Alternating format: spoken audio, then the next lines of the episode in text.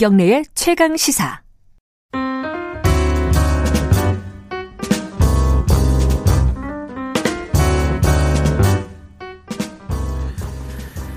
더 나은 미래를 위해 오늘의 정책을 고민하는 시간입니다. 김기식의 정책 이야기, 아, 김기식 더미래연구소 정책위원장 나와 계십니다. 안녕하세요. 예, 안녕하세요. 아, 항상 하는 말이지만 이렇게 폭풍이 한번 지나가고 김기식 위원장이 항상 들어오시는 느낌이라서. 네. 아, 어제 이건희 회장 발인이 있었죠. 네네. 장례 절차는 사실상 마무리가 된 거고 네네. 그 이후에 이제 삼성 어떻게 되는 거냐, 음. 뭐 상, 상속은 어떻게 되는 거냐, 뭐 기업은 어떻게 되는 거냐 여러 가지 전망들 뭐 나오고 네네. 있습니다. 이거를 좀 정리를 하는 시간을 좀 김희식 위원장께서 얘기를 하시면은 대략 정리가 될 것 같습니다. 지금 일단은 어 이건희 회장에 대한 평가 네, 네. 뭐 여러 가지 측면에서 할 수는 있는데 김기식 위원장이 총평을 하신다면 어떻습니까? 예, 그 뭐 사회적 영향력 있는 모든 분들의 삶에는 공과가 있고 빛과 그림자가 있기 마련이고요. 그렇죠. 그 마찬가지로 이건희 회장에게도 삼성그룹을 키운 그리고 그걸 통해서 한국 경제에 기여한 공이 있고 또뭐 뭐 뇌물 사건으로 여러 번그 어, 구속도 제 사법 처리도 된 적이 그렇죠. 있고 음. 뭐 불법 편법 증여 상속과 관련된 그림자에 대한 이야기도 있, 습니다 근데 네. 이제 사회적으로 저를 뭐 삼성 저격수다 이런 얘기를 하는데 어제 그 장례를 치르기는 했습니다만 그래도 지금은 그 이건희 회장이 돌아가신 어, 음. 애도의 기간이라고 생각하기 때문에 공과에 대한 평가는 저는 사회적으로 언론이나 이런 곳에서 지금도 하고 있고 앞으로도 더 있을 거라고 생각하고요. 지금은 음.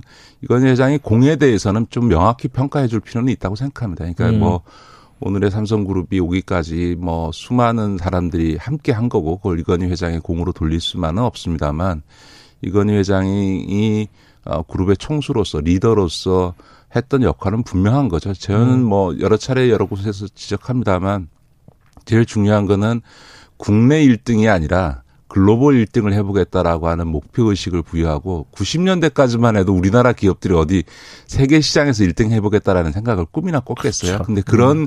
꿈을 심어주고 그런 방향으로 기업을 경영했던 그런 리더의 방향성의 제시, 미래 비전의 제시라고 하는 게 오늘의 삼성을 만들었던 주요한 원동력이었던 거죠. 예를 들어서 반도체도 그렇고 휴대폰도 그렇고 이건희 회장이 LG와의 경쟁이 아니라 글로벌 경쟁을 해보겠다라고 했던 게 굉장히 크고 음. 그 대표적인 경우가 스마트폰 같은 경우에 있어서 어 아이폰이 처음 나왔을 때 과감하게 기존의 음. 어, 그 피처폰들의 이익을 에도 불구하고 스마트폰에 과감히 투자하면서 지금 세계 1위의 음. 스마트폰 회사를 만들었지 않습니까? 그 반도체 같은 경우도 뭐 한 라인 투자하는데 한 10조씩 들어가는 건데 그런 것들에 대해서 주저하지 않고 투자하면서 세계 1위 기업을 만들었던 이런 이건희 회장의 공은 저는 뭐 평가받아 마땅하다고 생각합니다. 알겠습니다. 뭐 말씀하신 대로 앞으로 계속해서 뭐 이 공과 과에 대한 면밀한 평가들은 진행이 되겠죠, 그죠? 그렇겠죠. 한국 예. 경제에 남긴 족적을 따지면 뭐 음. 이건희 회장에 대한 공과에 대한 평가는 뭐 앞으로도 언론도 그렇고 뭐 논문도 네, 네. 많이 나올 거고요, 당연히. 음, 그렇습니다. 어, 그 이후에 이제 삼성이 어떻게 변하냐, 그러니까 지배구조라든가 어떻게 변화할까, 어, 일부분에 대한 관심들이 많은데, 그 중에 이제, 자, 이제 사망을 했으니까 당연히 이제 상속 문제가 네, 딱 눈에 네. 먼저 보이잖아요. 네, 뭐 네, 네. 조식 18조, 음. 그중에 뭐 상속세 한 10조 네, 이런 얘기들 막 계속하면서 10조 없으니까 아마 음. 주담대 받을 거다 아니면 뭘팔 음. 거다 음. 막 이렇게 왜 걱정하는지 모르겠죠. 걱정하는 사람들이 굉장히 많아요. 이 상속 과정은 어떻게 좀 이렇게 상속세 마련, 재원 마련 이런 것들은 어떻게 될까요? 저는 최근에 그 논란을 보면서 엉뚱한지 모르겠어요. BTS 생각이 났어요. 무슨 얘기냐면 BTS요? 왜요? BTS는 명확히 군대를 가겠다는데 본인들은 군대를 가겠다는데 왜 제3자들이 아. 뭐 군대 면제해 주냐 마냐 얘기하는 것처럼 아. 제가 알기로는 이건희 회장 돌아가시면서 이재용 부회장이나 그 유족들이 네. 상속세를 그냥 낼 의사를 분명히 하고 있거든요. 그러니까 본인들이 상속세를 내겠다는 의사인데 음.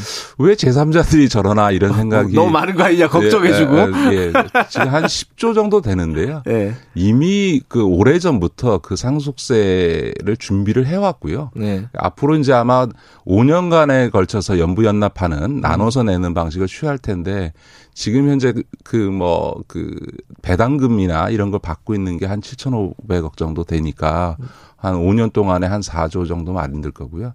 지금 그 뭐 불법 논란이 있었습니다만 SDS BW를 통해서 지금 이재용 씨가 갖고 있는 음. SDS의 주식 가치만 해도 1조 4천억에다가 이부진 이서연 씨 갖고 있는 것까지 하면 한, 한 2조쯤 되거든요. 음. 근데 모자라는 부분이 있는데 그거 역시도 지금 이제 삼성 생명에 대해서는 삼성 물산이 이미 한 20% 가까운 지분을 갖고 있기 때문에 이건희 회장이 갖고 있는 지분이 한 3조 5천억 정도 됩니다. 어, 이거는 그 매각할 수도 있는 거죠. 매각해도 지배 구조에 큰 영향을 안 주니까. 때문에 네. 삼성생명에 대한 이건희 회장의 지분을 매각하는 방식을 음. 통해서 어 아마 세, 그, 저 상수세 재원 어, 음. 어, 마련은 이미 다 준비돼 있다. 더군다나 앞으로 이재용 부회장이 이런 삼성생명이나 삼성화재와 같은 금융계열사를 계속 가져갈 거냐 아. 니면 뭐 어, 이건희 회장 지분뿐만 아니라 삼성물산이 갖고 있는 그 삼성생명 지분까지 다 정리를 음. 해서 오히려 삼성전자를 중심으로 한 어쨌든 어, 기업 구조를 음. 짜는 것으로 갈지 이런 것들도 어, 선택에 있기 때문에 상속세 문제는 저는 별 문제가 없다 이렇게 봅니다. 그럼 이제 상속세 얘기가 있고 아까 말씀하신 상성생명 문제가 또 약간 좀 다른 문제긴 한데 네네. 상속세 얘기 하나만 더 여쭤보면은 네. 이게 실질적으로 명목 세율은 우리가 일본 다음으로 상속세 이제 최고 세율은 제일 네, 높다는 네, 거 아니에요. 그거, 네, 그거는 뭐 맞는 얘기인데 네. 근데 실제는 뭐 실효세율은 그렇게 또 높지는 않다. 뭐, 뭐 여러 가지 얘기가 있어요. 뭐 상속세 문제 어떻게 보십니까? 최근에 뭐 상속세 폐지해야 된다. 뭐 또 뭐 저 이재용 씨 등에 대한 상속세 감면을 해줘야 된다라고. 그렇죠. 국민청원 올라가고요. 뭐 저는 참 부적절하다고 생각을 예. 하고요. 지금 현재 이재용 씨 부회장의 재산이 7조 5천억 정도 되는데요. 그동안 낸 세금이 16억입니다. 처음에 종잣돈 마련할 예, 때 예, 냈던. 그 리고 예. 지금 만약에 이제 18조를 어, 재산, 그, 법에 따라서 만약에 균분하게 되면 어머니하고 세 자녀가 네. 균분하게 되면 한 4조, 한, 4조 5천억 정도 이재용 부회장이 네. 어, 받을 텐데요. 그러면 뭐 지금 이제 할증에서 한 60% 낸다고 해도 한 2조 5천억 정도 어, 세금을 내겠지요. 그러면 지금 현재로 보면 지 금 갖고 있는 한 7조 5천억에다가 4조 5천억 한 13조 어, 재산을 물려받는데 한 2조쯤 내면 2조 5천억 정도 내면 한 20%도 채 안 되는 그러네요. 10몇 세금을 내는 네. 거거든요. 그러니까 네. 그런 점에서 보면 뭐 명목세율하고 이제 할증해서 60% 낸다고 해서 진짜 낸다기보다는 사실상 이재용 부회장이 물려받은 재산에 대해서 내는 세금은 결국은 한 20%밖에 안 된다. 음. 우리나라 지금 상속세 실효세율이 20% 후반밖에 안 됩니다. 네. 아, 그런 점에서는 상속세가 과하다 이런 얘기도 적절치 않고 오히려 상속세를 회피하기 위해서 올가 불법 편법을 하, 사용하는 게 저 문제인 것 같고요. 네. 상속세 폐지와 관련해서도 뭐 저한테 한마디만 드리겠습니다. 과거 부시 미국 대통령이 저 상수세 폐지하겠다고 하니까 빌 게이츠나 워렌 버핏이 상수세 폐지하면 안 된다라고 음. 미국 최고 부자들이 나섰거든요. 이 부분 빌 게이츠나 워렌 버핏이 무슨 반자본주의자거나 반시장주의자는 음. 아니잖아요. 오히려 그분들이 했던 얘기는 상속세가 부의 대물림을 막아서 네. 어 오히려 자본주의의 건강한 역동성, 생명력을 유지시키는 힘이기 때문에 네. 그렇게 해서는 안 된다. 이런 어, 세계적인 부자들의 이야기를 좀 음. 어, 참고해서 들어주셨으면 음. 합니다. 그리고 이제 연관되는 얘기가 아까 이제 삼성생명 얘기가 있었잖아요. 예, 예. 삼성생명법이 아직 통과는 안 됐죠. 네, 네, 네. 그러니까 삼성생명이 삼성전자 주식을 많이 갖고 있는데 네, 그 네, 일정 네. 정도 정리를 해야 된다. 네, 네, 네. 이렇게 되면 좀 삼성의 구조가 바뀌는 거 아니냐. 그, 그 지배 구조가 네, 네, 어떻게 네. 보세요? 어, 결론적으로 말씀드리면 삼성생명이 갖고 있는 삼성전자 저, 지분은 어차피 전 어, 처분이 될 거라고 봅니다. 왜냐하면 그래요? 이제 음. 그 보험업법으로 어, 지금 이제 그 취득 원가로 돼 있는 부분을 시가 기준으로 변경하게 되면 팔아야 되는 측면도 있고요. 또 네. 지금 통합 감독 법안이 통과가 되는데요. 그게 될 경우에 어, 그 법에 의해서도 삼성생명이 삼성전자라고 하는 너무 한 계열사의 지분을 많이 갖고 있게 되는 것도 음. 어, 건전성 감독 기준에 위배될 가능성이 있기 때문에 예. 그것도 있는데 저는 그런 이제 법적 강제를 떠나서 어, 이재용 부회장이 지배권 확립 차원에서도 삼성생명이 갖고 있는 삼성전자 지분을 삼성물산으로 옮길 거다. 음. 그렇기 때문에 이 법과 처리와 관련해서 크게 뭐 어, 논란이 되지 않을 거라고 좀 보여집니다. 음. 물산에 갖고 있는 막 그런 얘기 많이 하잖아요. 물산이 갖고 있는 바이오로직스 지분 같은 네. 거랑 수합을 할 수가 있다. 그게 법적으로는 가능한 거예요? 그렇죠. 이제 이 지배 이 지부 지배 구조를 지금 확립하는 데 음. 있어서 제일 핵심은 누구나 알다시피 삼성전자 아닙니까? 네. 삼성전자의 지분이 크게 보면 세 덩어리가 있는데 이건희 회장이 갖고 있는 한 4.18%인가 이 정도 되는 지분하고 삼성물산이 갖고 있는 5%, 그 다음에 이제 생명. 그 삼생명이 갖고 음. 있는 8.5%인데 결국은 이제 물산을 중심으로 삼성전자 지배를 하려 그러면 음. 삼성물산이 이재용 씨가 가장 많은 지분 17%가 넘는 지분을 갖고 있는 삼성물산이 네. 삼성전자의 지배력을 확립하는 게 제일 중요하겠죠. 음. 그러면 어 삼성물산 5%에 삼성 생명이 갖고 있는 8.5%의 삼성전자 지분은 삼성물산이 가져 오게 되면 네. 이게 한 14% 가까이 되니까 이건희 회장 지분까지 하면 한18% 되잖아요. 네. 이제 그러면 이제 돈이 필요하잖아요. 근데 이제 삼성생명이 갖고 있는 전자 지분이 한 20조 가까이 되는데요.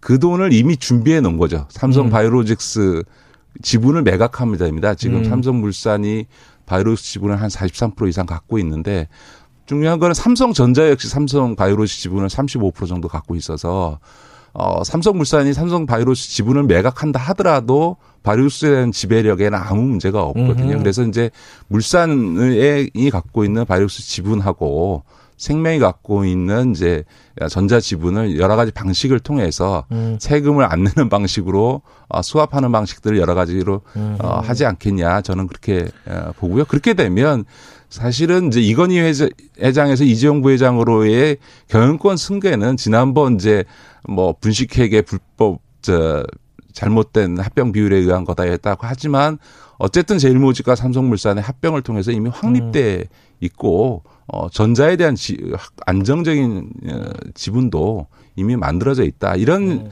승계 시나리오를 이미 다 갖고 어 준비해 온 거죠. 그래서 바이오로직스를 분식회계 한 거죠. 그 준비를 해 왔고 지금 이제 실행을 해야 되는 단계인 네, 거잖아요. 네, 네, 이제 네, 네. 이건희 회장이 사망을 하고 나서. 예, 앞으로 이제 몇 년간에 네. 걸쳐서 실행을 하겠죠. 근데 지금 실행을 하려 그러는데 지금 이재용 부회장은 감옥 가게 생겼잖아요. 파기환송심이 아마 집행유예를 하기는 되게 법적으로는 어려운 상황 아닙니까? 물론 이제 판사 마음이겠지만은 정준영 부장이 이제 뭐 준법감시위원회를 핑계 네. 삼아서 집행유예 의사를 지금 드러내고 있는데 그 저는 재밌는 대목이 그 김학의 법무부 아, 차관을 어제 정준영 부장이 그 법정 구속하면서 이런 말을 했어요. 어, 지금 검사와 스폰서의 관계가 2020년도 지금 현재 없다고 얘기할 수 있느냐. 그런 음. 의미에서 이거에 대해서는 명확한 단죄가 필요하다 이런 얘기를 했는데요. 사실은 이- 그 이재용 부회장의 그 최순실 박근혜에 대한 뇌물이라고 하는 게 불법적인 어떤 편법 어, 이 경영 승계 네. 과정에서의 뇌물이었다. 이게 이제 대법원의 판례 아닙니까? 그럼 정준영 부장은 이 말에 답을 해야 되는 거죠.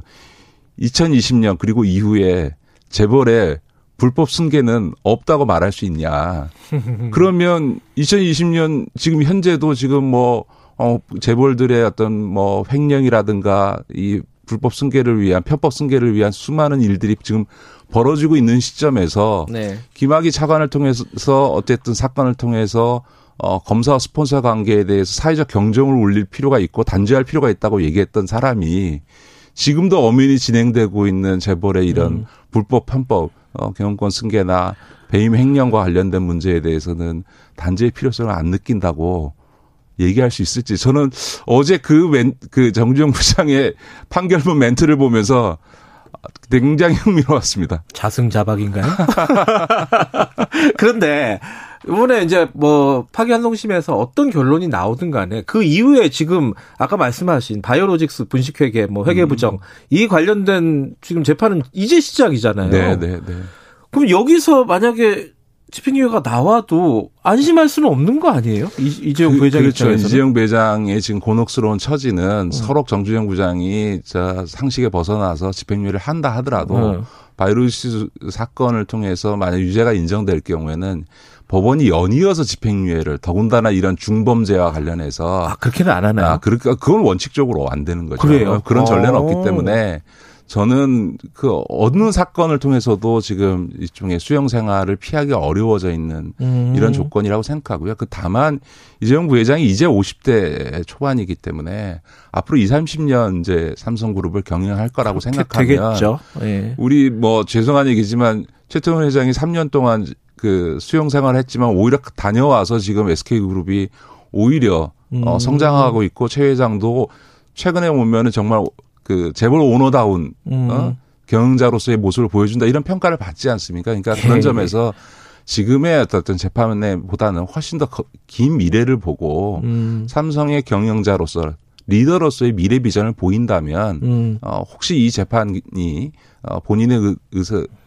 원하는 대로 되지 않는다 하더라도 예. 어, 본인의 위치는 이 확고하거든요. 예. 그런 점에서 좀 길게 크게 봤으면 좋겠다 이런 생각을 하죠. 마지막으로요. 이게 지금 이제 사실 이건희 회장 그러면 뭐 반도체, 휴대폰 뭐 이런 게 딱 떠오르잖아요. 네, 근데 네. 이재용 회장은 이제 미래 먹거리의 청사진을 제시해야 되는 거 아니냐. 네, 네. 삼성 삼성그룹의 어떤 미래는 어느 방향이냐 뭐 이런 얘기들 많이 하잖아요. 삼성그룹의 미래는 어디 어디 어디로 가야 되는 것 같습니까? 저는 그 점에서는 이재용 부회장의 어쨌든 그 앞으로의 리더 리더로서 역할이 굉장히 중요하다고 생각합니다. 사실은 97년 IMF 경제 위기를 통해서 삼성도 이제 구조조정 과정을 거치고 나서 이건희 회장이 신수종 사업이라고 하는 미래 먹거리 사업 을 얘기를 한 뒤 20년 동안 지금 못 찾고 있는 음. 상태거든요. 저는 그런 점에서는 한 가지 권면하면 바이오로직스 같은 바이오 산업을 이 어떤 경영권 승계의 자금을 마련하기 위한 수단으로 쓰기보다는 아마 할아버지 이병철 회장이 회초리 때렸을 거예요. 오히려 그게 아니고 정말 돈도 있고 인력도 있으면 바이오 산업 제대로 투- 투자해서 음. 이런 네. 이제 바이오 시밀러라고 이제 합니다만 사실은 복제약 만드는 음. 거든요. 그게 아니라 신약 개발해서 굴지의 제약회사를 하자. 음. 해보겠다. 이런 꿈을 꿔라. 이렇게 이제 할아버지나 아버지가 얘기할 거라고 음. 본, 전 보고요.